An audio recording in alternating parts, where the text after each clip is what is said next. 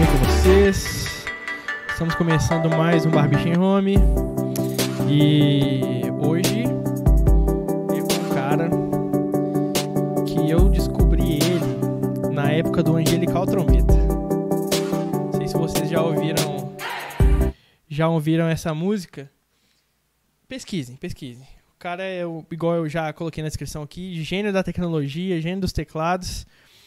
E eu tenho o prazer de conhecer ele hoje, tive o prazer de já tocar com ele, fazer um gravar um trabalho com ele, o trabalho da Isa.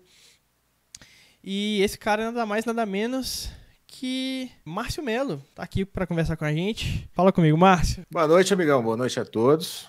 Né, todos que estão aqui, aqueles que ouvirão depois também esse material. Né, bom dia, boa tarde, boa noite. É uma alegria estar aqui né, com um grande músico como o Barbicha, né, famoso Barbicha, né, poder compartilhar um pouquinho né, sobre tantos assuntos que abordam a nossa profissão e dividir um pouquinho da nossa história, nosso, da nossa experiência com vocês aí. Ô, Márcio, já, já de antemão te agradeço por estar participando. Sei que você está aí na correria, fazendo um monte de coisa lá na Central, seus projetos. E para mim, com certeza, é uma, é uma honra muito grande de conversar com um cara como você, que eu tenho uma admiração muito grande e aprendo muita coisa com, com o que você passa. Então, tem nem, nem muitas palavras, não. As pessoas te conhecem mais como Matheus ou como Barbicha? Conhece como Barbicha. É mesmo, cara? É. Legal. E eu, eu, fiquei, acho... eu fiquei na dúvida aqui, será que as pessoas conhecem ele mais como Matheus ou como Barbicha? Não. É bom demais. E, e pior que ficou assim, quando eu postei, né, que a gente estaria junto, ficou parecendo que, tipo, você era meu patrocinador de, de, de barbearia. Até pela logo, né?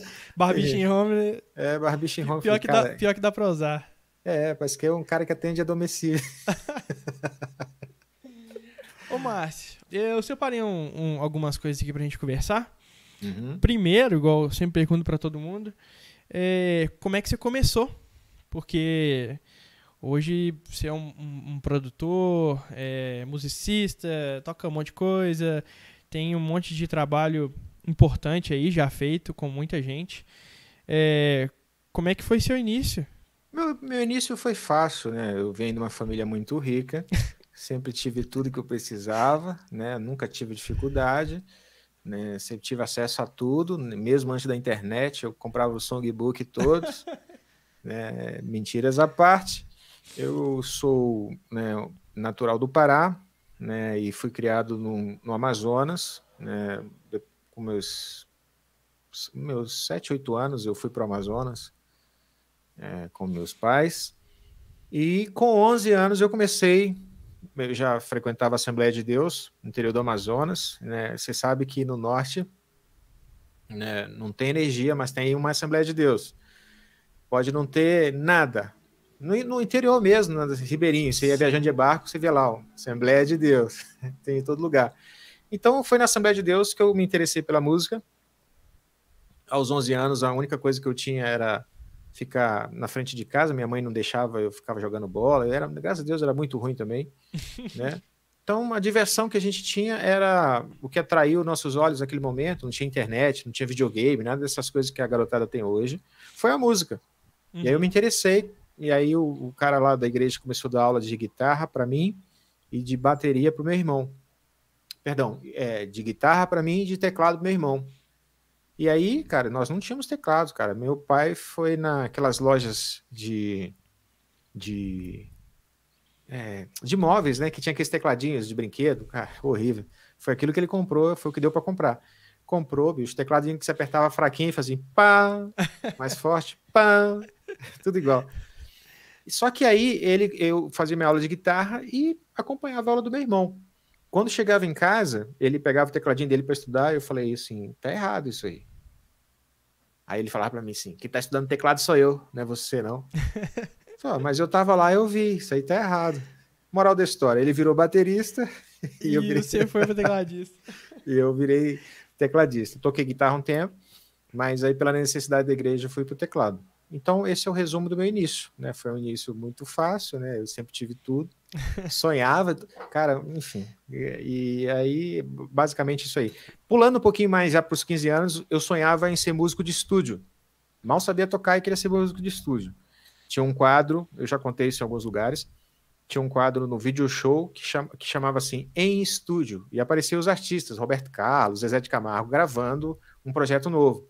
Eu falava assim: um dia eu vou ser um músico de estúdio. Eu falava, nem, não tinha nem noção. Moral da história: aos 15 anos, eu comecei com 11, aos 15 anos eu estava em Manaus, na capital, e já estava produzindo, né, fazendo Caramba. arranjo, tal, muito forró, muito pentecostal. Né? Você fazia 10 arranjos num dia, né, programado, aquele aquele acordeãozinho, aquele piano uhum. baixo programado ali.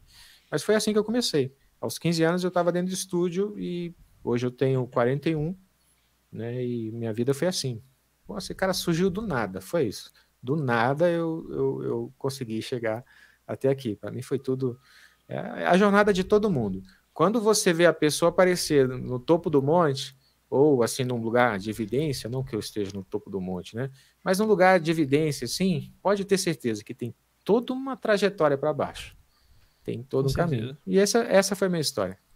Você já veio, é, é, quando você veio para cá, é, você estava já nos teclados ou lá bem antes já, quando você estava em Manaus ainda, que você começou a mexer na área de teclado, que você falou que por... Necessidade da igreja? Necessidade da igreja, isso. Então, é, logo no início, eu já tive que transitar para o teclado. Pela necessidade da igreja, eu já fui para o teclado. Uhum. E aí eu comecei a fazer teclado e baixo e meu irmão na bateria. Né? Faltava muito músico, né? Imagina, interior do Amazonas, assim, uma igreja bem simples, faltava mão de obra, né? E aí eu me vi, foi aí que eu me virei. E aí eu me profissionalizei no teclado, né? Sempre amei a guitarra, mas me profissionalizei no teclado. Uhum. Isso me ajudou a fazer produção, programação, que o tecladista tem mais acesso a isso. Né?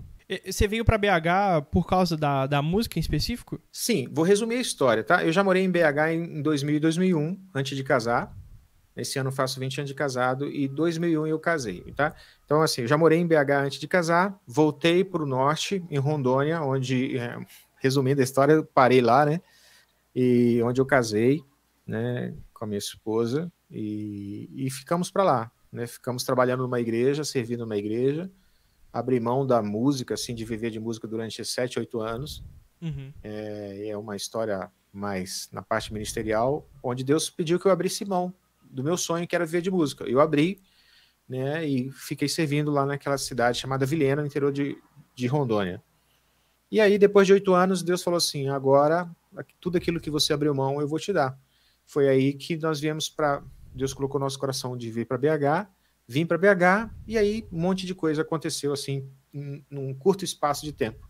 E aí eu vim para cá para tentar a vida mesmo com a esposa e um filho de um ano e pouquinho, né? Mas debaixo de uma promessa de Deus. Deus tinha falado assim: pode ir que eu vou abrir as portas e tudo aquilo que você abriu mão lá atrás, né? Eu vou eu vou te dar agora. Né? E foi o que aconteceu. Então muito do que eu tenho vivido é promessa de Deus, né? Eu tenho me capacitado do que depende de mim, eu tenho estudado, né? Sou um, um eu estudo muito, né? Eu estudo muito sobre tudo, sobre música, tecnologia, sobre empreendedorismo, né? E muitas de coisas que mudaram a minha mente assim dos últimos anos para cá. É, e como você falou da questão de produção, já produzia há muito tempo. E até acho que aqui mesmo na Central você hoje é o, é o tipo produtor da Central, né? Uhum. Eu sou produtor há quatro anos na Central. Eu sirvo na Central desde que cheguei em BH em 2008. Né, eu sempre fiz tudo que eu faço agora, eu sempre fiz lá. É, mas aí há quatro, é, acho que quatro para cinco anos, fiquei na dúvida aqui agora.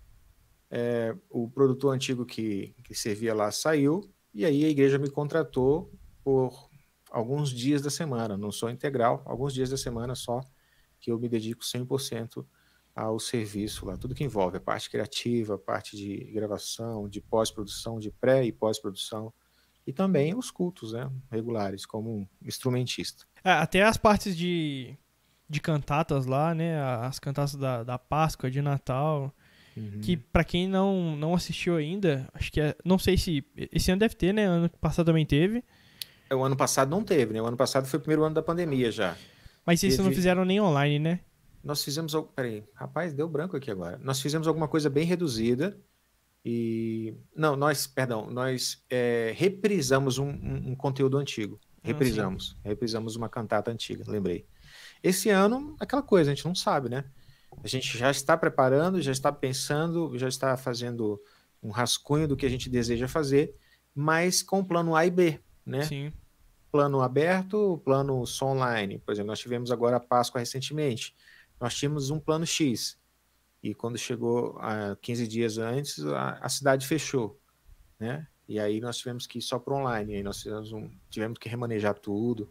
E até também pelo a cantata envolve muitas pessoas, então ainda não podemos ter aquele X número de pessoas no palco, né, fazendo, trabalhando junto nos bastidores, é, envolve muitas pessoas. Então, ainda não sei como será. Nós teremos esse ano, é fato, né, não vamos reprisar nenhum material como foi no ano passado, mas ainda não sabemos tudo que como vai ser, mas nós uhum. vamos preparar algo bem especial com certeza. É para quem não teve a oportunidade de assistir, é, eu acho que deve ter no, no YouTube, né, da lá da Central. Tem, Pô, tem, tem algumas coisas sim. Eu não sei se tem tudo, mas, mas tem. Cara, eu não sei. Enfim, se, se, se voltar é. É, pessoalmente, assistam que é igual a produção toda do Márcio, a, uhum. pelo menos acho que a parte musical é inteira somente sua, né? É, e, e porque tem, um tem muita coisa, né? Tem né? teatro, tem é, a parte do telão, de iluminação, é, é, é, um, é um show à parte. É, um é, é, o conjunto das, das coisas, né? É áudio, visual. Áudio e visual. Aí tem dança, tem canto, teatro, né? E agora recursos como projeção, né? né? É, e nessa, nesse modelo onde precisamos reduzir as pessoas, é provável que uma hora esteja acontecendo uma coisa no palco, depois na mudança de cena entra alguma coisa no telão, né? Então a gente tem que se reinventar e vai ser legal. É, dentro disso, a gente sabe que lá na central tem uma estrutura muito grande. Igual eu falei no começo aí, que você é um cara muito atento aí de tecnologia. A gente vê que você tem bastante curso envolvendo isso, até no próprio Ableton Live, uhum. é, lógica, as ferramentas que você usa. É, como é que é trabalhar num lugar que tem toda essa esse suporte, né? Tem todo esse aparato para conseguir fazer o que você quer fazer. Olha, eu que vivi a minha vida inteira em estrutura cristã, né, onde a gente tinha que né, arrancar um cabo aqui com dente, emendar no outro, fazer a coisa acontecer, é, eu eu fico assim maravilhado e eu faço questão de sempre estar lembrando isso a mim e às pessoas. Gente, olha, é, a gente tem aqui uma, um suporte, uma estrutura que é incomum né, na maioria das igrejas. Né? Algumas é por falta de visão, e muitas por falta de recursos, né? São, são investimentos altos. Então nós somos privilegiados, então assim, eu me sinto toda semana eu fico tentando imaginar como é que a gente pode fazer uma coisa diferente, como é que a gente pode inovar, ser criativo, né, trazer algo diferente para as nossas reuniões, porque a gente tem condição, a gente tem uma estrutura muito boa. Então eu não quero me acomodar. E como eu vim de uma situação de muita escassez, eu, eu dou muito valor. Então, como você perguntou para mim, assim, cara, eu dou muito valor. E valor não valor financeiro, eu dou valor pela oportunidade, entendeu? Sim. Eu olho aquilo assim, poxa, isso é uma oportunidade que eu tenho. Eu posso dar o meu melhor aqui porque eu não estou limitado por monitor, por, por teclado, por, por computador, eu não estou limitado por nenhuma situação dessa que antes era minha limitação. Sim. Então, baseado nisso, tem dois caminhos. Eu posso me acomodar né? Falar, ah, isso aqui tá bom, né? Ou eu posso, né, fazer o que eu, o que eu gosto de fazer, que é assim, toda semana eu falei, poxa, será que eu tenho algo que eu posso melhorar essa semana, fazer diferente da semana passada? Então, eu, eu, vejo isso como uma oportunidade de você poder fazer um bom trabalho. É muito uhum. legal você poder fazer um trabalho e olhar assim, eu tenho a ferramenta aqui, eu tenho a ferramenta ali. Mas eu já vivi na situação onde eu não tenho a ferramenta aqui. não, a gente falava sobre isso agora há pouco, né? Uhum. Mas eu vou pegar tudo que eu tenho, e vou tirar o meu melhor. Eu já tive um XP30 e eu fazia tudo que eu precisava fazer nele profissionalmente, entendeu? Tudo que eu precisava fazer, eu fazia com ele. Então, é, eu sei dar valor e eu reconheço a oportunidade que nós temos, o privilégio que é ter uma estrutura daquela. É que, e também que pouca gente, na maioria das vezes aí, não, não chega nem a passar perto de uma estrutura igual a que vocês têm, né? E é, existe, existe só uma, uma observação, mano. Existe um comportamento também de pessoas que passam perto, não, não, não se dedicam em aprender aquilo que tem ali à mão e faz mais do mesmo, entendeu? Então, tem outro lado também. Muitas pessoas passam por aquilo e falam, ah, legal. E aí? O que, que você sabe fazer nisso aqui? Ah, não sei nada, mas eu posto. É, é, é igual o Abijal falou nesses dias, né? Seu teclado custa 20 mil, beleza. Quais são os que você usa? Mostra aí. Piano, toda semana. Entendeu? Então, é, existe esse comportamento também. Eu, eu, não vou dizer que é tudo 100%, não, porque existem pessoas que não, não, não se movem, não, sabe? São tranquila aí, né? É, e aí, não... e aí eu, não, eu não sou assim. Nem você, nem você também. É, é, até você citou o objeto, ele até perguntou esses dias é, os timbres que a, que a gente tem lá nos teclados e perguntou se a, se a pessoal que estava lá sabia mexer no, no timbre para chegar no ponto certo que você quer, né? Às vezes está no uhum. 80 ali, você acha que dá para chegar. Cara, e eu vi muita gente respondendo não. Acho que é justamente isso aí. A galera, a maioria das vezes, tem um equipamento legal, tem a oportunidade de tirar um som legal, uhum. mas o cara não, não senta pra, pra estudar aquilo, né? Senta pra estudar o, o, o recurso que ele tem. É, a gente tem vivido, sabe, Matheus, uma crise é, é, é de foco também, né? As pessoas estão com muitas. Existe um termo que, que os. É, vou usar um, termo de adestrador, não se sintam ofendido quem está assistindo isso aqui, só para você entender. O cachorro ele precisa de. É, não é motivação, não, ele precisa de estímulos. Né? É, e, e essa palavra que eu queria lembrar. A gente vive numa era de muitos estímulos. A gente está aqui ó, no celular, um like é um estímulo, aquilo é uma droga, assim, no seu cérebro fala assim, nossa, uma coisa positiva, um uhum. chocolate uhum. é um estímulo. Então a gente tem um monte de estímulos e a gente só consegue focar naquilo que a gente é apaixonado, assim, que realmente ama mesmo. Né? Poxa, eu vou fazer um trabalho e eu, eu, eu quero muito fazer esse trabalho bem feito, então eu vou me dedicar um tempo no meu instrumento aqui para que eu esteja preparado para essa demanda. Então, tudo o que vai vencer a quantidade de distrações e estímulos que a gente tem à nossa volta é a paixão. Então, é, a, a maioria dos músicos estão vivendo essa fase, onde estão seduzidos pela quantidade de estímulos que a gente tem, e esses estímulos são recentes. Né? Eu tive a oportunidade de viajar para fora do país, que era um sonho meu, em 2010 com o David, David Killan. Nós fomos para a Europa e tal. Eu não tinha celular, cara. Eu não tinha celular com uma câmera legal. E assim, eu fico vendo, era um Nokiazinha bem simplesinhos. E as fotos que eu tenho de lá, muito poucas, eram que alguém tirou e me deu. E muito ruins do meu celular. Então, assim, tá, é muito recente, cara. Dez anos para cá, a coisa deu um boom. Mudou muito. Então, essa geração tá muito perdida. É por isso que muita gente não sabe o que fazer profissionalmente, porque tá cheio de estímulos. É, é, o, é o the trade, é o trader, é o, o músico, não sei o quê, é, é entendeu? É, uhum. Como é, o gera, é, é, o gerador de conteúdo, né? Criador de conteúdo. Então tá todo mundo perdido o que fazer. Então eu falei tudo isso para dizer que para a gente explorar um instrumento, para a gente explorar um equipamento, aquilo tem que subir na lista de prioridades. Aquilo tem que virar nossa paixão, assim, nossa gana. Se não, e aí que tá o negócio. A maioria das pessoas gostam de tocar, vão lá, tocam na igreja, legal, Jesus é minha oferta, é uma oferta medíocre muitas vezes, né? A gente, ah, é engraçado isso quanto a isso, né? De Deus a gente quer o melhor, uhum. a gente quer o melhor dele. Deus, eu quero o melhor dessa terra, o melhor do Senhor, sei lá o que, o que. mas na hora de dar, a gente dá o que, o que, o que dá, né? Então, é, é assim na oração, é assim na dedicação, enfim, e assim no instrumento.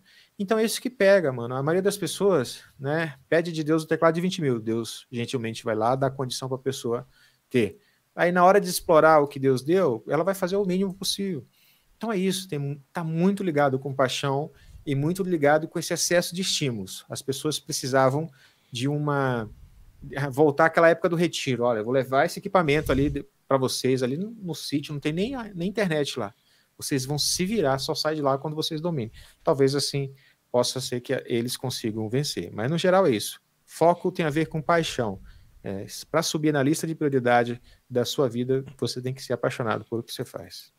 Um exemplo muito legal que eu vi disso foi o que, um que você fez lá na Central com o Lacerda, o Junior Guedes e o Samuel, que foi o Vral. Ah, o Vral. Queria falar um pouquinho sobre ele. Que foi. Eu achei que ele era muito louco, cara, porque mostra as possibilidades para o pessoal do que você pode fazer. É, e se a galera investe tempo naquilo que ele quer fazer, igual você falou, naquilo que você tem amor, você consegue chegar no resultado como aquele que teve, né? Uhum. Queria que você explicasse o que, uhum. que é o Vral uhum. e por que, que você quis fazer aquilo. É, é recente ainda esse projeto do, do criativo, do, do, dia criativo nosso, assim. Eu nem, nem lembro como, é que chamou, como nós chamamos lá na ocasião. Mas aí eu quis fazer com uma banda. E, e a gente vinha vivendo um discurso internamente e nas redes sociais também de, de uma insatisfação com o worship. Ah, que o worship é ruim, a gente só canta isso, é ruim, é ruim, é ruim. E aí, né, nesse dia, né, eu resolvi chamar esses caras, são meninos, né, são novos e são apaixonados pelo que fazem. Né? E para a gente desbravar essas possibilidades e mostrar que o problema não é o estilo que a gente toca, mas é a limitação que a gente tem. Até uhum. onde a gente é capaz de ir. Né? Eu vejo pessoas falando assim: ah, a gente podia tocar uns groove. Tá, toca aí. Cara, você não tem condição de tocar groove. Você mal, você erra na música de quatro notas ali, né? Onde a, a paletada só é para baixo. Né? O groove que tem que ter um, um movimento mais rápido e preciso ali, limpinho, Sim. você não tem condição não, cara. Então, assim, é, a ideia inicial foi né, abrir a, a, mente da galera. Nós começamos aquele dia com o Matheus Lacerda tocando violão sozinho. Sim. Falei, gente, se nós tivéssemos que tocar, fazer um louvor só com violão, você tem habilidade para tocar sozinho violão? Né? Então uma, o Lacerda veio ali já, né, tocando sozinho lindamente. Então, assim, preparado. E aí, é, esse dia foi para a gente contagiar os, os, nossos músicos. Né? Eu gerei situações lá onde são situações do dia a dia da igreja, né? tocando worship mesmo, e eu tocando com os meninos, a gente começou a construir caminhos muito legais. Então, foi aí que nasceu o Vral. O Vral, o Vral foi uma expressão que eu lancei no grupo depois, nem lembro que, que, que tem um significado, cara, tem um significado, quer ver?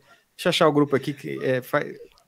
eu anotei tudo lá, eu fiquei viajando na maionese e zoando eles lá, ó. Aí, então foi isso.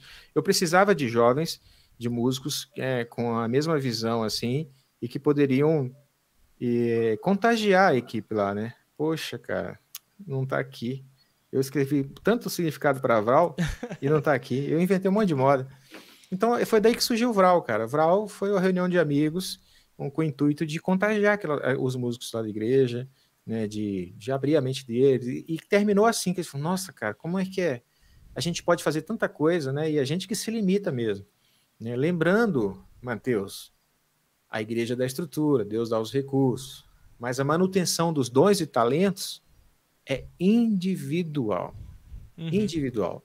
E aí, espiritualizando a coisa, Deus só vai usar quem se prepara, cara. Né? Exatamente. Né? Deus só vai, ah, eu preciso fazer uma guerra, vai pegar o melhor soldado.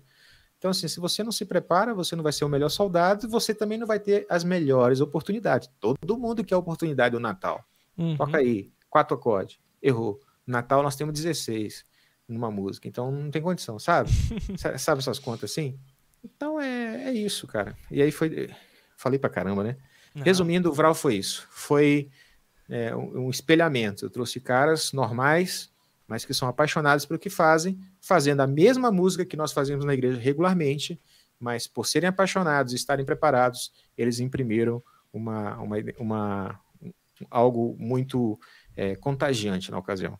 É, foi, eu não tive a oportunidade de ver, né, ao vivo, mas eu, eu via as pessoas compartilhando e tal nos stories e são realmente são caras que tem muita coisa para passar, eles fazem as coisas com muito amor, né? Eu até conversei com o Junior Guedes na, no último bate-papo. Ele é um cara que, que passa muita coisa é, e é um cara muito tranquilo, ele consegue passar a emoção que ele tá sentindo ali na batera. É. O próprio Lacerda, o Samuel, os caras são, são incríveis mesmo. Uhum. Agora, falando um pouquinho mais de, de tecnologia, que você é um cara que estuda bastante sobre isso. Um abraço é... para Isa, que tá ligada aqui, acabou de marcar aqui. Grande tá aqui. abraço. Inclusive, a Isa foi onde nós nos conhecemos. Foi no projeto Sim. da Isa que nós trabalhamos pela primeira vez e eu, eu descobri que existia um cara chamado Matheus Barbicho. abração pra Isa, abração pro pessoal que tá assistindo aí, todo mundo. Ó, oh, gente, é, me ajudem a compartilhar essa live pro pessoal assistir, que um, um bate-papo muito legal. O Márcio é um cara muito inteligente. É um cara que faz as coisas que ele faz com, com total dedicação. E acho que tem muita bagagem para passar pra gente, né? Igual ele mesmo falou. Você toca tem quanto tempo já, Márcio? É, 26 anos. Você vê, o cara com essa estrada toda uhum. e tocando com gente que ele tocou, eu acho que é um papo muito legal. Então me ajuda a compartilhar e a gente vai conversar mais ainda. Mas agora voltando para a parte de tecnologia. Ó, ajuda a compartilhar, eu vou explicar por quê.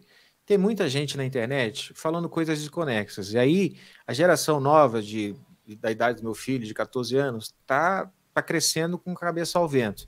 Então, esse conteúdo aqui vai ajudar a, a, até os pais identificarem quando seus filhos estão perdidos com tanto estímulo.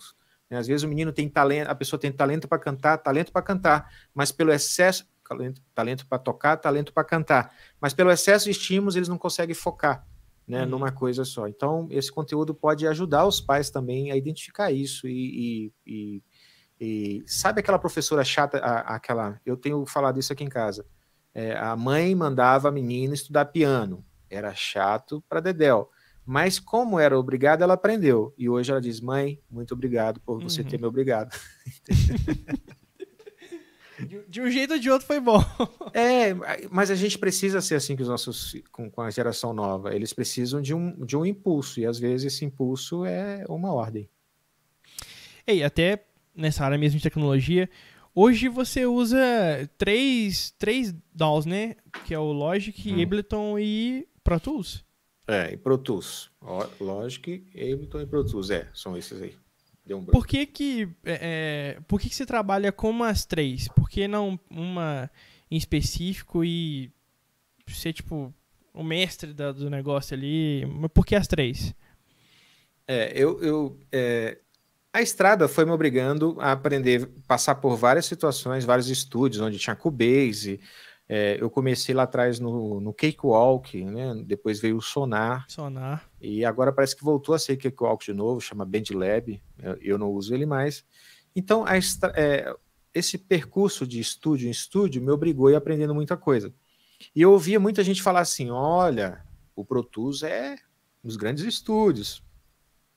E até hoje, realmente, o Pro Tools está é, nos grandes estúdios, né? nos maiores projetos mundiais, o Pro Tools está lá né?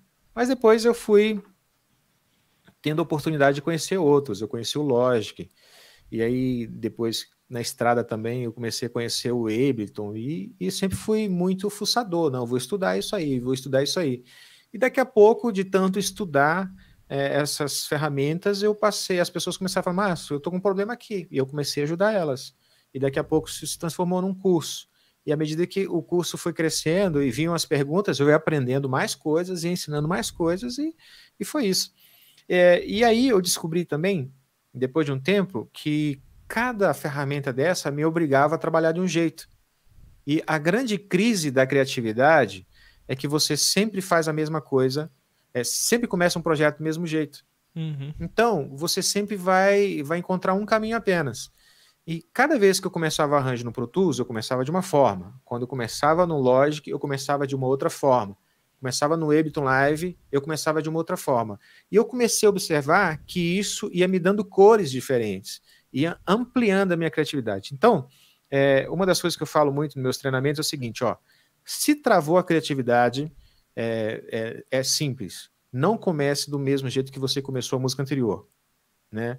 eu come... É, existem vários pilares, por exemplo, da música, que é harmonia, melodia e ritmo. Eu já comecei a eu já tenho arranjos que eu começo pela parte rítmica. Mapeio uhum. toda a música e começo a construir os grooves, todos, até o final. Depois eu venho buscando as notas harmônicas para ela.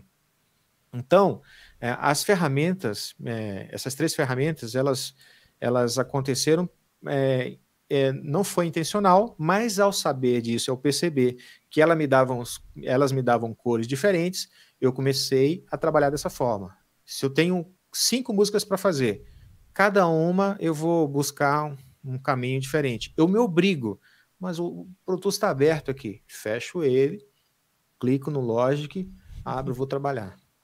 E aí vai me dar um som diferente. É outra livraria, são outros algoritmos. Enfim, é meio piração, mas é uma coisa que me ajuda a. É igual você falar assim: ah, quantas guitarras você tem? Ah, eu tenho 10. Para que tudo isso, cara?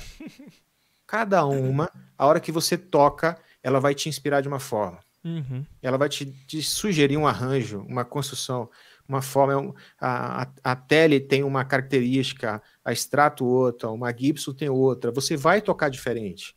Né? E quando o músico é maduro, ele sabe se comportar em cada uma delas de uma forma diferente. Então é por isso que as DAOs aconteceram na minha vida, pela necessidade, e depois de entender né, o que elas causavam no resultado de forma intencional, né? Hoje eu utilizo, as utilizo de forma intencional.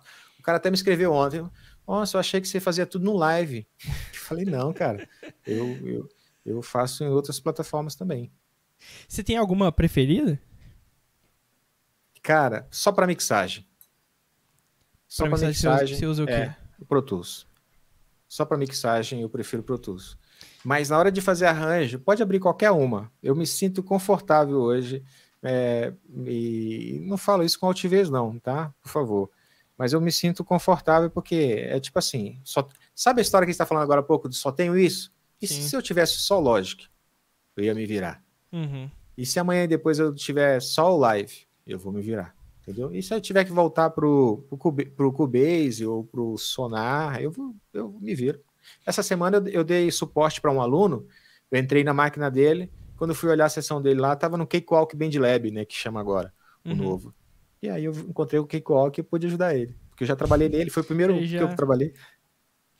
Cara, e, e para quem não sabe aí, o Márcio tem vários cursos, o que eu conheço o principal, né, o do Ableton Live. Uhum. É, se você quiser falar mais sobre eles, o, quais cursos você tem hoje, eu tenho, eu tenho, eu tenho focado em três, né? Que é o, a porta de entrada que é o Ableton Live, que é uma ferramenta incrível que chama Ableton Live Essencial, é o meu método, né? Onde eu tenho mais de 124 aulas e a gente tem um grupo no Telegram ainda, que é, cara, rola muita coisa no grupo. Uhum. Além, a pessoa assiste todas as aulas, mas no dia a dia existem desafios e necessidades que a pessoa vai tendo que ela lança no grupo. E aí eu vou ajudando. Ontem mesmo, eu, eu não faz parte do suporte entrar no computador dos alunos. Mas quando a coisa agarra demais, eu falei, cara, deixa eu entrar no seu computador aí. E aí eu ontem fiquei uma hora com o aluno aqui no computador dele e resol consegui resolver a questão dele.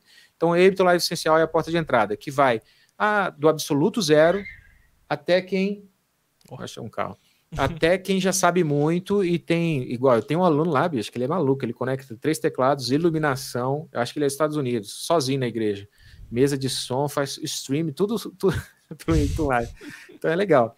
É, o segundo, é, o Ableton Live é uma ferramenta. O segundo é para quem usa qualquer ferramenta de criação, que é a arte de criar arranjo. Como você cria um arranjo? Como você avalia no dia seguinte se esse arranjo está bom? E, e, e, tu, e, também, né, não é só um método de como criar arranjo, mas de como se comportar no mercado. Por que, que você não, não, não atrai novos clientes? Por que, que você não ganha mais? Né? De que forma que você tem feito seus arranjos para trazer, atrair novos clientes? Então, tudo que eu falo é de forma intencional, é de melhorar é, estratégia de criação de arranjo, de emocionar através do arranjo, mas também ser intencional para atrair novos clientes, para ganhar melhor, para participar de no, melhores projetos. Inclusive, o que nós falávamos antes de entrar no ar, né, sobre a apresentação do seu arranjo para o cliente. Uhum. Né? Então, arte de criar arranjo, cara, é, é um dos cursos assim mais especiais para mim, dos três, é um dos mais especiais. Eu tenho relatos de alunos que falam assim, é, que fizeram faculdade e falam assim, cara, eu não aprendi isso na faculdade. Ninguém me, os meus professores não me ensinaram a, a, intenção de você escolher um acorde, a intenção da timbragem, o que, que isso causa nas pessoas né? E, e quem entende isso, né, que é os caras que compõem trilha, né, o comportamento dos acordes, o comportamento das timbragens, é, esse cara ganha o mundo. Hans Zimmer, né, que é um dos caras que Sim. eu sou fã de trilha. Eles entendem isso e no curso eu falo muito sobre essas intenções de escolher os acordes certos, a pulsação, de gerar escassez, de gerar uma coisa que os ouvintes não sabem, mas eles sentem, tá? E por último é o ferramentas da produção musical, onde eu junto Ableton Live, Pro Tools e o Logic junto. E a, a, apesar de ter esses, essas três ferramentas juntos, o foco do ferramentas é mais avançado, é uhum. mixagem e masterização, que é onde muita gente garra ainda e eu garrei durante muito tempo entender como entregar uma boa mix, uma boa master. E agora está mais fácil ainda, porque as coisas melhoraram muito. Os plugins, as ferramentas estão muito boas. Para quem não sabe, eu uso o Ableton aqui e para mim a, a, minha DAW preferida, que eu, que eu tenho mais familiaridade de usar. Uhum. E igual eu falei, gente, quem tiver dúvidas e quiser aprender, vai vai tranquilo no, nos cursos do Márcio, que é um cara que estuda para passar o conhecimento que ele tem e passa da melhor forma possível, né? Eu acho que, tipo assim, é um investimento muito, muito legal a se fazer. Porque muito, muita gente me pergunta muita coisa sobre Ableton. Eu não sou um. Acho que não chega nem nos seus pés aí nessa parte de Ableton Live. Eu sei me resolver aqui com o que eu, que eu preciso. Mas é uma ferramenta que você faz praticamente tudo nela hoje, né? Igual a gente estava conversando, eu já até vi lá no, nos seus stories. É, numa parte lá da, da central, vocês usam o Ableton e na outra o Pro Tools, né? Uhum. É, no palco eu uso o Ableton, né? E os mais fervorosos, no altar, né? Assim, eu uso o Ableton. É, no sistema de é, na, na, mixagem de PA, nós utilizamos alguns plugins lá no Ableton. Então tem um computador no, no, comigo, no, ao lado do teclado, tem um lá na frente do PA. E na parte de transmissão, onde acontece, acontece a mix, do streaming né, para a internet, nós no estúdio lá nós utilizamos o Pro Tools Ultimate, né, que faz, onde é feita toda a mixagem para o online. É, então, todo mundo aí que, que ouviu, compre os cursos. É, são cursos muito legais e o Márcio é o Márcio, né, gente? Gente, ó, o, e assim, é, o Ableton Live, que é o primeiro, é muito acessível, gente, é muito acessível. É, e o site é só você, para você descobrir mais detalhes, é Márcio Melo, com dois L's, ponto online, não é ponto .com nem ponto .br. É Márcio Melo com dois L's, ponto online. E aí você tem todos os links lá, tudo que você precisa saber. Tem vídeos sobre o conteúdo para que você não fique no escuro. Tá bom? Márcio, uh, sobre as produções e tal, sobre a galera que você já tocou, eu, eu anotei algumas pessoas aqui, uhum. eu, mas eu não sei, deve ter tocado com muito mais gente. Mas você já fez trabalho com o Thales Roberto, David Killan, uhum. o Fernandinho, você foi o cara do arranjo de Galileu, né? Cara, é, eu levei a fama, mas ele não é meu, não. Ele é do não, Levi é Miranda. É, do Levi Miranda. Eu achava que era seu. músicos, anote uma coisa. Não importa quem gravou o CD. Quem vai levar fama, a fama é quem gravar o DVD. Eu sempre falava isso para os meninos lá. Cara, você tem que ficar num projeto, num artista, até o DVD. Depois do DVD você pode sair Já. se você quiser. Né? Na verdade, toda a genialidade desse arranjo é do Levi Miranda. Né? Eu fiz a direção musical do DVD. Né? Uhum. Muita coisa mudou, mas a essência do arranjo do Galileu em si é do Levi. Né? E eu tive um privilégio. Quem está me acompanhando no Instagram tem visto aí eu falar nos DMs, né? Você não sabe Sim. o que, que foi o DVD. Eu queria muito poder eh, ter esses áudios do DVD e poder mostrar.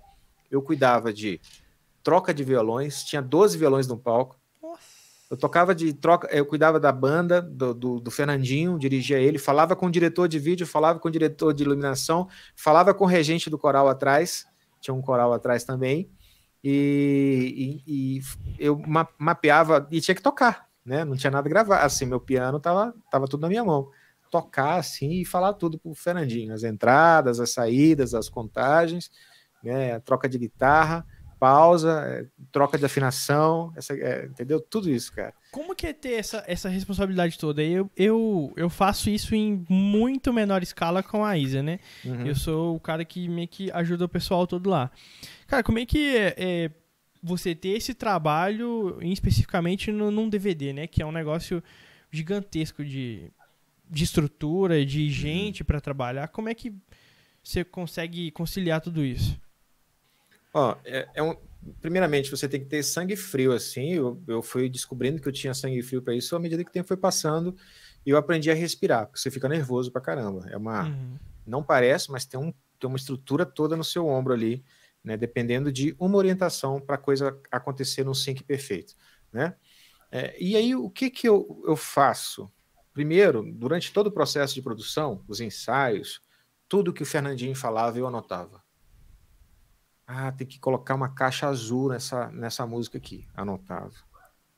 E tudo que ele, de ideia que ele lançava para o ar, eu anotava. Eu anotava, eu anotava. Isso é da direção. Então, quando chegou no dia, tudo que ele queria estava acontecendo, porque eu tinha um checklist de tudo que eu precisava, música por música, e, e, e aconteceu. Inclusive, o Galileu é, teve um relato muito positivo que eu fiquei muito feliz disso. Falou assim: foi o primeiro DVD que a gente consegue conseguiu fazer um ensaio completo no dia anterior. Diz que nos anteriores eles fizeram o DVD, mas não conseguiram ensaiar uma vez o, o evento completo. Por, que, por que, que isso aconteceu? Porque houve uma organização geral e também da direção musical de tudo que era preciso. Nós acabamos a, a, a passar geral até cedo, né? Porque estava tudo que ele precisava, Certinho. tudo que ele pediu, tudo que ele sonhou durante todo o processo de ensaio, estava tudo estruturado. Não é um mérito só meu, é claro, tem uma equipe gigante, né? Mas o fato de você ter um checklist artístico de tudo que ele sonhou, é, acontece assim com Wesley também. Né? O uhum. Wesley me manda as ideias dele por, áudio, acontece tudo ali, ele organiza a sessão dele, chega na hora do ensaio, ele começa a falar coisas assim, ah, podia fazer isso, eu vou anotando. Ah, mas sim, podia, não sei o quê põe um compasso a mais aí, vou lá, já faço. Então, é, direção musical, é, você tem que ficar muito atento a quem você, para quem você está trabalhando, quem você está a serviço, porque na hora do jogo ele vai ficar nervoso, ele vai se emocionar, né? Igual nós tivemos na última gravação do Wesley. Uhum. No final da música, o arranjo acontecendo, né? Depois eu vou até pedir para ele, depois que for lançado tudo, para eu poder postar esse pedacinho, foi muito interessante. Nós estávamos concluindo a música e o Wesley se emocionou. o negão pôs a mão no rosto, começou a chorar, cara, aquela coisa linda, um momento muito especial que vocês vão poder conferir depois. E na hora eu falei, gente, vamos repetir tudo, vamos repetir o, o, o instrumental, vamos seguir na vibe aqui. E aquilo deu base para ele, deu o clima legal, gente, o arranjo ia acabar, mas o fato de eu ficar atento nele e ver que estava acontecendo algo novo, eu gerei ali com a banda um, um, um plus ali para dar uma continuidade aquilo tão bonito que estava acontecendo ali. Então, direção musical, é, você perguntou como é que eu consigo, né? Eu me planejo. Quanto mais eu me preparo, quanto mais anotações eu tiver, quanto mais é, é, é, detalhada tiver as intenções do projeto, mais eu consigo da direção. Entendeu? Porque na hora, o Fernandinho não vai lembrar o violão que ele usar. Ele não vai lembrar a cor da caixa. Se tinha, ele, ele vai ficar. Ele, pode perder o time de entrar o convidado e eu falar assim, uhum. assim, é, convidado no palco, tá pronto para entrar. Depois da, intro, da, da reintro, o, o, o, o convidado vai entrar. Então isso está no ouvido dele. E aí ele fica tranquilo para fluir, né, e dar o seu melhor artisticamente e espiritualmente também para aquilo ali, porque tem um suporte, tem alguém atrás, né, cuidando dos bastidores para que ele possa fluir livremente. Então, direção musical é algo incrível né? E eu, eu... tem um negócio seguinte, até contar um negócio para vocês. Eu falei que eu pratico isso, que eu anoto e tudo mais.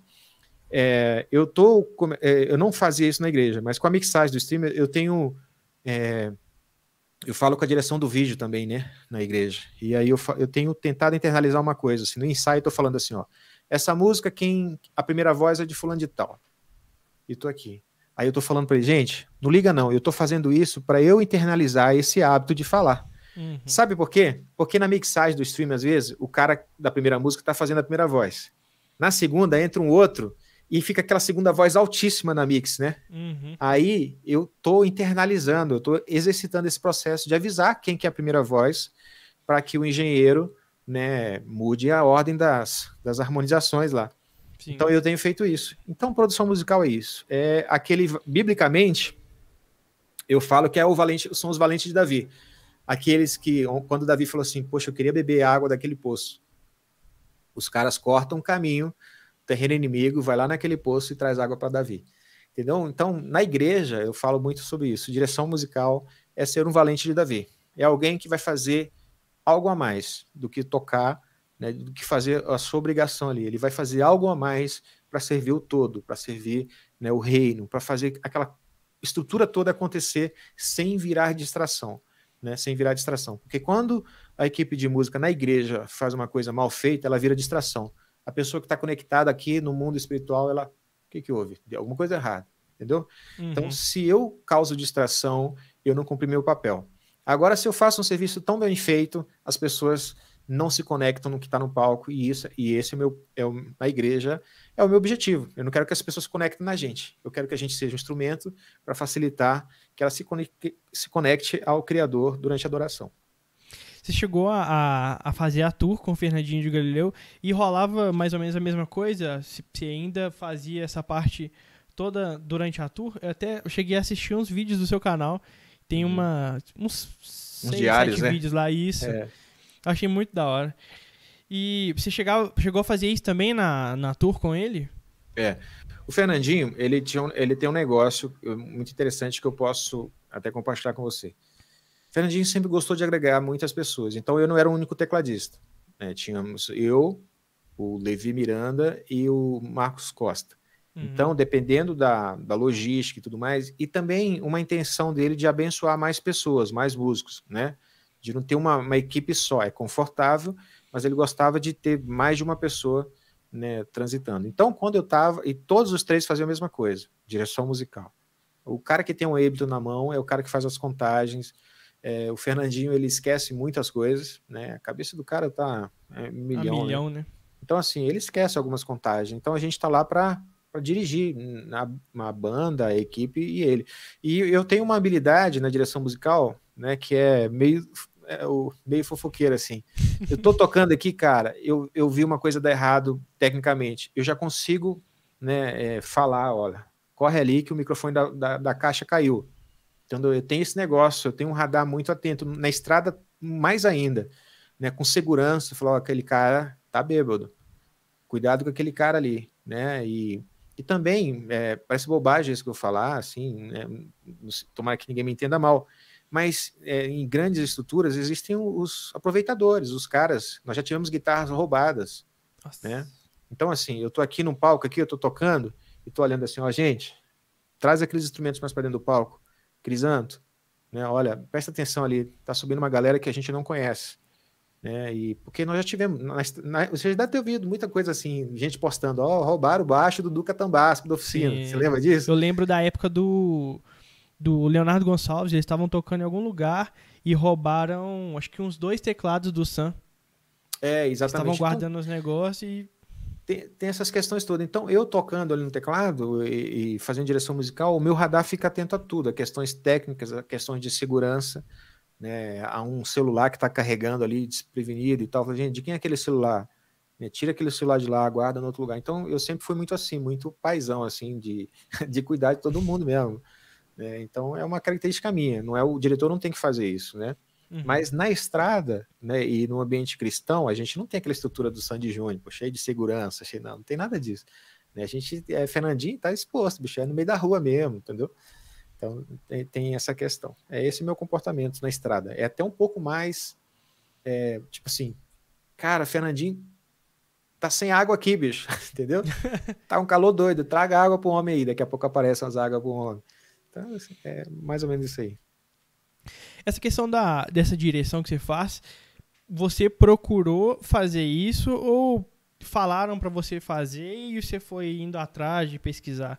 Como é que foi o, o, o processo? O que, que, te levou a fazer isso? Olha, é... cara, é engraçado, eu não sei te falar. É... Eu fui líder de louvor durante sete, oito anos numa igreja pequena. Então, é, essa prática do cuidado sempre teve muito presente.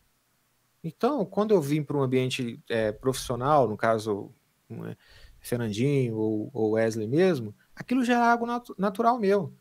Né? E eu sempre gostei de me preparar além do que eu precisava. Né? Poxa, eu estou fazendo meu serviço aqui, mas eu faço algumas anotações. Poxa, aqui a bateria sai né? porque eu sei que isso pode ajudar alguém. Então, isso foi um hábito meu e eu fui desenvolvendo isso. Não sabia nem que existia isso, né? Direção musical. Depois eu fui entender, depois de já fazer, eu fui entender que o que era direção musical, né? O que realmente era um diretor musical. Eu não fui estudar, né? Porque a gente não tem material disso. Uhum. Mas a gente começa a ter contato com outras pessoas. Né? É, se você observar mesmo, eu tenho contato hoje com o Rafael Castiol, que é o diretor da Anitta. Sim. Né? Que teve época que tava com três microfones assim, perto do teclado dele. Uma para falar com o técnico, outro com a Anitta, outro com sei quem. Entendeu?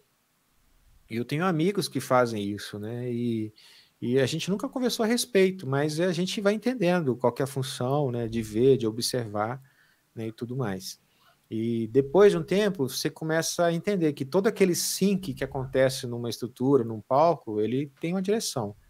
Né? No caso do Sandy Júnior mesmo, quando você vai ver nos bastidores, que eu assisti esses dias, achei muito interessante, tem direção de tudo, cara. Direção de camarim, diretor de palco, diretor de luz, diretor, entendeu? Aí é, é um outro nível onde alivia um pouco mais. É, e o diretor musical fica só sendo diretor musical mesmo. É, é, muito louco isso, porque a responsabilidade é muito grande, né?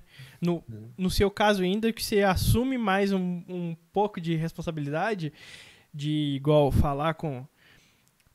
para prestar atenção no, no, vocalista que tá precisando uhum. de água, de, de ter alguém estranho ali rondando o palco e tal. É, de, é um falar, de falar pro diretor de vídeo assim, olha, essa música tem solo de guitarra, viu? Vai, vai lá nele. Vai. Porque, Deixa o menino brilhar, né? Por quê? Por que, que isso também? Eu, eu, cansei de. Qual que é o meu interesse principal? Eu não vou aparecer, ninguém vai saber que eu falei sobre solo de guitarra. Uhum. Mas o projeto vai ficar bonito. Com certeza. Entendeu? Daqui a pouco tá rolando um solo de, de guitarra e, e num take do vídeo tá aparecendo o baterista. Nada contra o baterista, mas assim, poxa, isso não é legal. Então, no modo geral, Matheus, é, é, você sempre vai estar à frente quando você está interessado no todo. Se eu for lá e tiver interessado em ganhar meu cachê como tecladista e quero ganhar bem, quero não sei o quê, ok, posso até ganhar. Mas eu talvez eu não tenha o um melhor projeto no meu, no, na, na, no meu, na, esqueci o nome lá, no meu histórico, né? Vamos dizer assim, entendeu? Então assim, eu tenho interesse que os, todo mundo que eu trabalhei, do conhecido ao desconhecido, que ele faça sucesso. Porque se ele prosperar, mano, eu prospero junto. Você vai junto. Então, meu interesse é, não, não é imediato ali só o que eu estou fazendo, meu interesse é no todo. E eu costumo dizer assim, que o projeto que eu faço hoje, eu quero ter a alegria de ouvir ele daqui a 10 anos. Ouvir o arranjo e falar assim, cara, que arranjo legal. Eu nem lembrava mais que eu tinha feito esse arranjo. Então, essa é a visão. Você tem que focar daqui a 10 anos. Se você focar assim, mano, você só vai crescer, você só vai ter projetos maiores, né? O teu trabalho vai, por exemplo, a Angelical Trombeta, já fazem oito anos que aquilo aconteceu. Até hoje tem gente que me escreve, cara, eu não sabia que era você. Então, assim, ou seja, o trabalho de é, de oito anos atrás, feito com excelência, está me gerando frutos até hoje, reconhecimento até hoje. O DVD do Galileu, que já está quatro anos já para trás, aí, ou cinco anos, até hoje está me rendendo frutos. O DVD do Thales, de 2009, na casa do pai, até hoje me rende frutos, entendeu? Né? Até, e estou falando frutos monetários mesmo, né? Sim. Que, é, o Thales mesmo é um dos que mais cai na minha conta da UBC lá, de direitos conexos. O, o Thales você fez só o, o, o, primeiro DVD dele, né? Isso, tecladista. Eu sou amigo do Thales desde a época que eu morei em BH, lá atrás. Na época Sim. que o Thales não tinha dinheiro e que o almoço era uma coca com coxinha. Era eu, o Thales e o Roger Franco. Né? Eu morava junto, nós divíamos um, uma morada junto lá no bairro União, eu, o Roger, e o Thales morava na Cristiano Machado ali, na casa do bispo, e a gente se encontrava para almoçar. Entendeu? A roupa mais cara do Thales era CIA. Ô, Márcio, você puxou o gancho de Angelical Trombeta. Eu te conheço de Angelical Trombeta. Primeira coisa que eu vi, eu assisti a, a música, depois eu vi aquele vídeo grande que tem de você explicando é, como é que foi feito os arranjos e tal. Uhum. O, o, Alexandre Aposan, Pipoquinha também eles falam. Uhum. É, por que, que, vocês fizeram? Eu não sei como é que foi, né? Quem, quem uhum. chamou quem para fazer? Por que, que vocês resolveram fazer aquela versão daquela uhum. música em específico? É, é algumas pessoas, é, os, os pentecostais até criticaram, falaram, nossa, estragou a música, a música é tão linda, né? A história é a seguinte, eu encontrei o Aposan, nós estávamos tocando um festival lá em Manaus, e nós estávamos no mesmo hotel. Nós tomamos café junto. Ele falou, mano, você podia fazer um projeto comigo, né? Eu falei, bora, faço. Olha, é o seguinte, eu tava no interiorzão aí, num dia, não tinha show, não tinha nada, a oficina tava numa cidade pequena aí, e eu saí domingo de manhã e fui numa igreja qualquer, ninguém conhecia, fui uma igreja dessas bem, bem no interiorzão mesmo. E aí ele falou que ele sentou lá e num determinado momento eles a igreja, os irmãos começaram a cantar Angelical Trombeta. E ele começou a chorar e tal, falou: "Cara, eu, eu quero gravar essa música".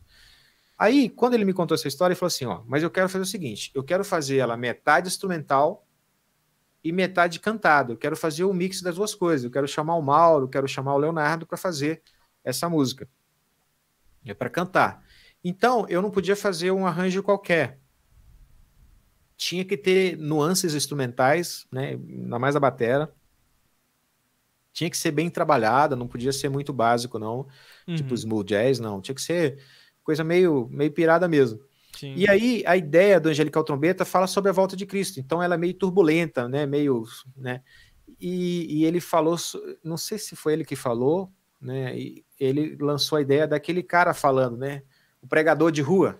Sim. No áudio tem um megafone. Então, todo o roteiro fala da volta de Cristo, dessa tensão, da, do, do, do, arrebatamento, que não deveria ser uma tensão, né? Mas fala sobre esse, esse momento que os cristãos esperam tanto, né? E nós almejamos tanto por isso. Então, o roteiro é esse: é uma música instrumental, tem que ter aquele pregador de rua, e aí eu busquei na internet um áudio dele, picotei, peguei uns, coloquei uns delays, coloquei uns filtros e tal, e inseri no arranjo. Então foi assim que nasceu a Angelical Trombeta. Algumas frases né, mais malucas ali, no início, umas frases, tem umas duas frases bem trabalhadas ali, foi o Jonathan Marques, baixista de Rio de Fora, que na época era do David, que me ajudou. Uhum. Né? Eu faço questão sempre de dizer porque é, a Angelical Trombeta quem construiu foi eu mas eu não fiz sozinho, né? O Sim. Jonathan tem participa participação em, em, alguns detalhes importantíssimos dela, né? E então foi isso, o roteiro foi esse. Nós precisávamos falar sobre a volta de Cristo, tinha que ser uma música instrumental, né? E, e tinha que ter oportunidade para os dois cantarem e, e duelarem lá, duelarem não, né?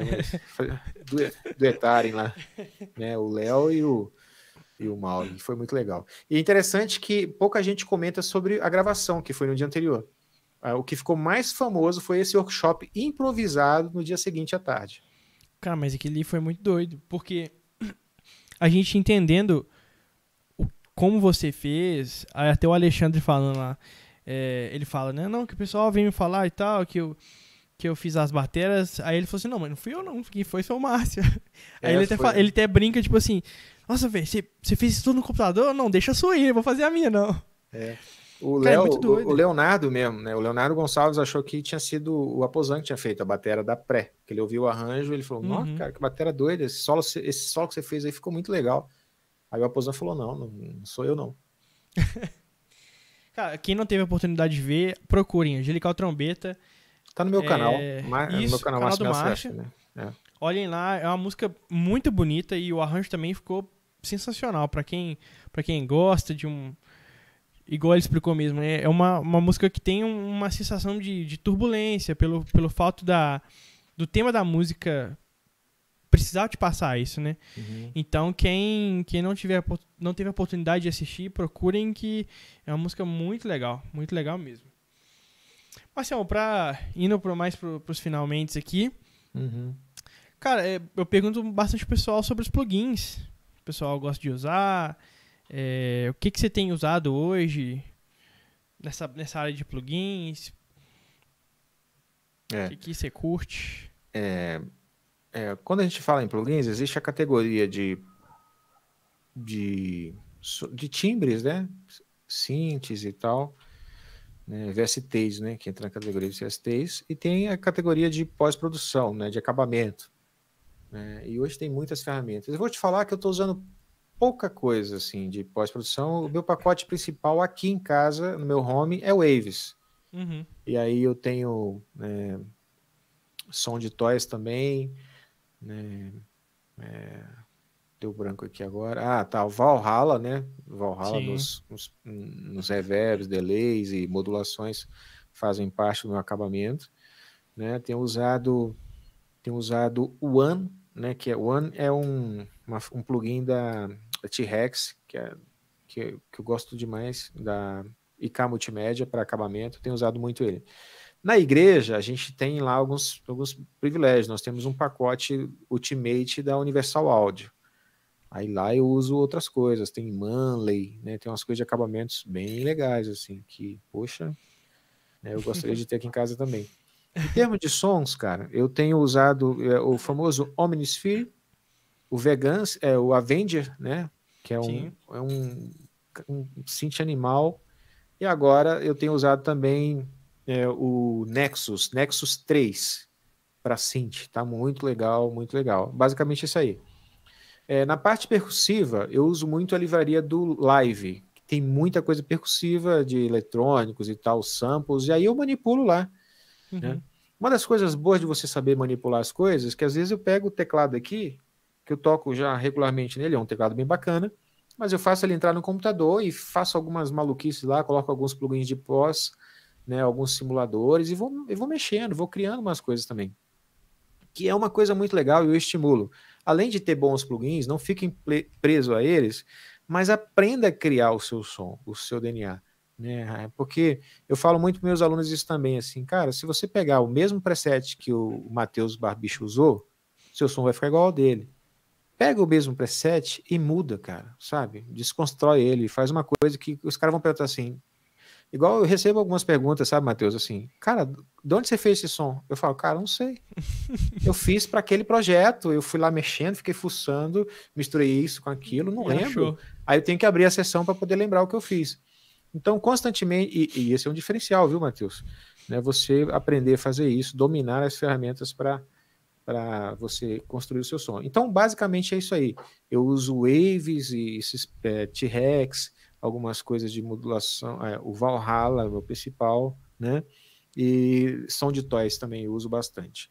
Né? São esses plugins. E na igreja eu uso os plugins da esses aí, mais uh, os da Universal Audio. E quanto a VST, é o Keyscape, Omnisphere, é, Nexus e o Avenger. E o meu uhum. teclado aqui, que eu tenho um Nord legal aqui, e eu faço essa mistura. Eu, porque eu, eu tive, é só para fechar isso aqui, para vocês entenderem por que, que eu tenho pouca coisa hoje. Eu já tive aquelas livrarias gigantescas, de bateria de 200 GB. Ô, ô Matheus, fala para mim, para que, que eu preciso de uma bateria de 200 GB? Usa... Eu uso um kit de 4 GB. É. Até hoje eu uso um kit Easy Drums aqui, cara. Tudo que eu preciso está nele. Aprendi a tirar o resultado, porque eu faço pré pré-arranjo. Então, para que, que eu vou ter bateria de 200 GB? Então, eu diminuí a quantidade de, de, de, de, plugins que eu tenho, porque eu entendi e aprendi a, a man, manipular também os sons. Né? Uhum. Tem, ah, tem um plugin também da Triton, da Korg. Sim, tá sim, muito legal. Que tem lá todas as expansões do Triton. Então, mano, tem tudo que eu preciso. Eu tenho tudo que eu preciso. E a hora que eu precisar de algo a mais, eu vou, eu vou caçar, vou me virar. Porque eu também eu gravo muita coisa com guitarra. Aí a guitarra também já ajuda a texturizar e criar umas outras ambiências ou outros outras drives, outras coisas. Violão também é um. Então não, não resolvo tudo no teclado. Eu considero uhum. outras coisas também para resolver o arranjo. Ô Márcio, é... a gente acabar aqui. Muito obrigado por você ter participado. Foi, foi muito legal. Eu não tenho uma desenvoltura muito boa, né, para fazer as perguntas, mas, é, mas justamente eu, eu tô trazendo uns caras igual você pra, pra galera conhecer uhum. dos bastidores, que eu acho que isso passa uma bagagem, não necessariamente é, você falar especificamente da música, que é a sua área, mas pra galera ver que dá pra gente fazer muita coisa é, e você vai pegando experiência. E queria te agradecer por isso. E você é um cara que eu tenho como referência é, na parte musical no geral, e agora ainda mais nessa parte da direção musical. Tá vendo aí, Brasil? Cara. É, não, mas é, mas, é, mas é verdade. E eu acho que você tem muito conteúdo legal para passar pro pessoal. É um cara que sempre teve à disposição, mesmo até quando a gente não se conhecia, perguntava algumas coisas no Instagram, responde, é, te encontrando pessoalmente, a gente consegue bater um papo tranquilo. Você é um cara muito é, prestativo, né? Muito obrigado novamente por, por participar. E para quem é, não, às vezes não, não gosta de ver o vídeo, eu acho que hoje é quarta, talvez até sexta-feira eu já disponibilizo esse podcast no Spotify. Então, para quem não não, não gosta de ver o vídeo, ele ainda vai estar disponível aqui no YouTube. Uhum. E para quem não quiser também assistir, lá no Spotify Barbicha em Home. Sigam o Márcio Melo na, no Instagram, no. Instagram, no, no Instagram você me acha em tudo lá. O meu Instagram é Márcio Melo com dois L's e dois O's no final. Márcio Melo O. Tá? Sigam o Márcio, que é um cara. Ele posta muito conteúdo, ele tá postando bastante coisa sobre direção musical. Isso que ele falou de, de dar os toques no pessoal enquanto vai rolando as músicas. Ele tá postando bastante coisa agora. Postou uns vídeos recentemente de tocando guitarra. O Márcio toca guitarra pra caramba, gente. Não, toco normal. Vocês não estão ligados. assistam, assistam que vocês vão concordar comigo. Fora que é um tecladista excepcional, né? Quem, quem gosta do teclado e dessa parte aí pode, pode ir sem medo. Ó, eu vou repetir o que eu ouvi de um grande produtor. Eu não fui autorizado a falar o nome dele, mas ele deixaria tranquilamente. Mas assim, o Matheus Barbicha é o, é, a expressão foi essa, é o cara que todo produtor musical quer ter perto. Porque ele é bom em tudo que faz, ele é dedicado em tudo que faz, né? Ele chega pronto, ele chega e resolve, e isso é o sonho de todo produtor musical. Sobre a sua desenvoltura, eu vou dizer para você, continue sendo assim. As pessoas estão cansadas de, de, de oratórias né, é, rebuscadas e tal. As pessoas se conectam a pessoas. Então, as pessoas, é, você é muito acessível. Você falando é muito acessível. Muitas pessoas são como você, são como, como a mim, né? Então, assim, não, não preocupa com isso. O que o mais precioso de tudo isso é o conteúdo. Então, e você é verdadeiro, Matheus. Você compartilha o que você realmente sente, tem buscado, tem desejado aprender. Né? Então, que Deus abençoe o canal, que Deus abençoe o, o, o podcast, que vai. E é isso, as pessoas precisam de. As pessoas estão sem referenciais. As pessoas estão sem referências. Por isso que o menino da igreja está no celular, lá no MC, não sei o que lá. MC, não sei o que das quantas. A, a blogueira, não sei o que, que é sensual. Entendeu? Está sem referência. Então a gente precisa né, de pessoas como você gerando conteúdos para alinhar a mente das pessoas e dos músicos em especial, que é a classe né, que é tão assim meio pirada, sem uhum. foco e, e, sem propósito na vida. Não precisa ser assim. Por isso, cole no Mateus Barbicha e você vai ter tudo que você precisa de conteúdo organizado para que você possa né, ter uma referência de onde você está e de onde você pode chegar e onde você quer chegar. Galera, eu tô fazendo live uma vez por semana. Normalmente são nas quintas, mas às vezes a gente tem que adaptar os dias, os horários, devido ao, até o pessoal que, que vem conversar e até às vezes eu mesmo não poder na quinta-feira. Mas normalmente quinta-feira às 20 horas. E me sigam lá no Instagram do Barbichin Home, eu tô postando bastante coisa sobre plugins lá, de guitarra. Já fiz uma live sobre guitarra, já fiz uma live sobre plugins de baixo. E eu espero vocês semana que vem. Daqui a pouco já está disponível lá no Spotify para quem quiser assistir. Muito obrigado a todo mundo que, que participou, todo mundo que acompanhou, que comentou aqui. É, e eu vejo vocês na próxima, fechou? Valeu, até mais.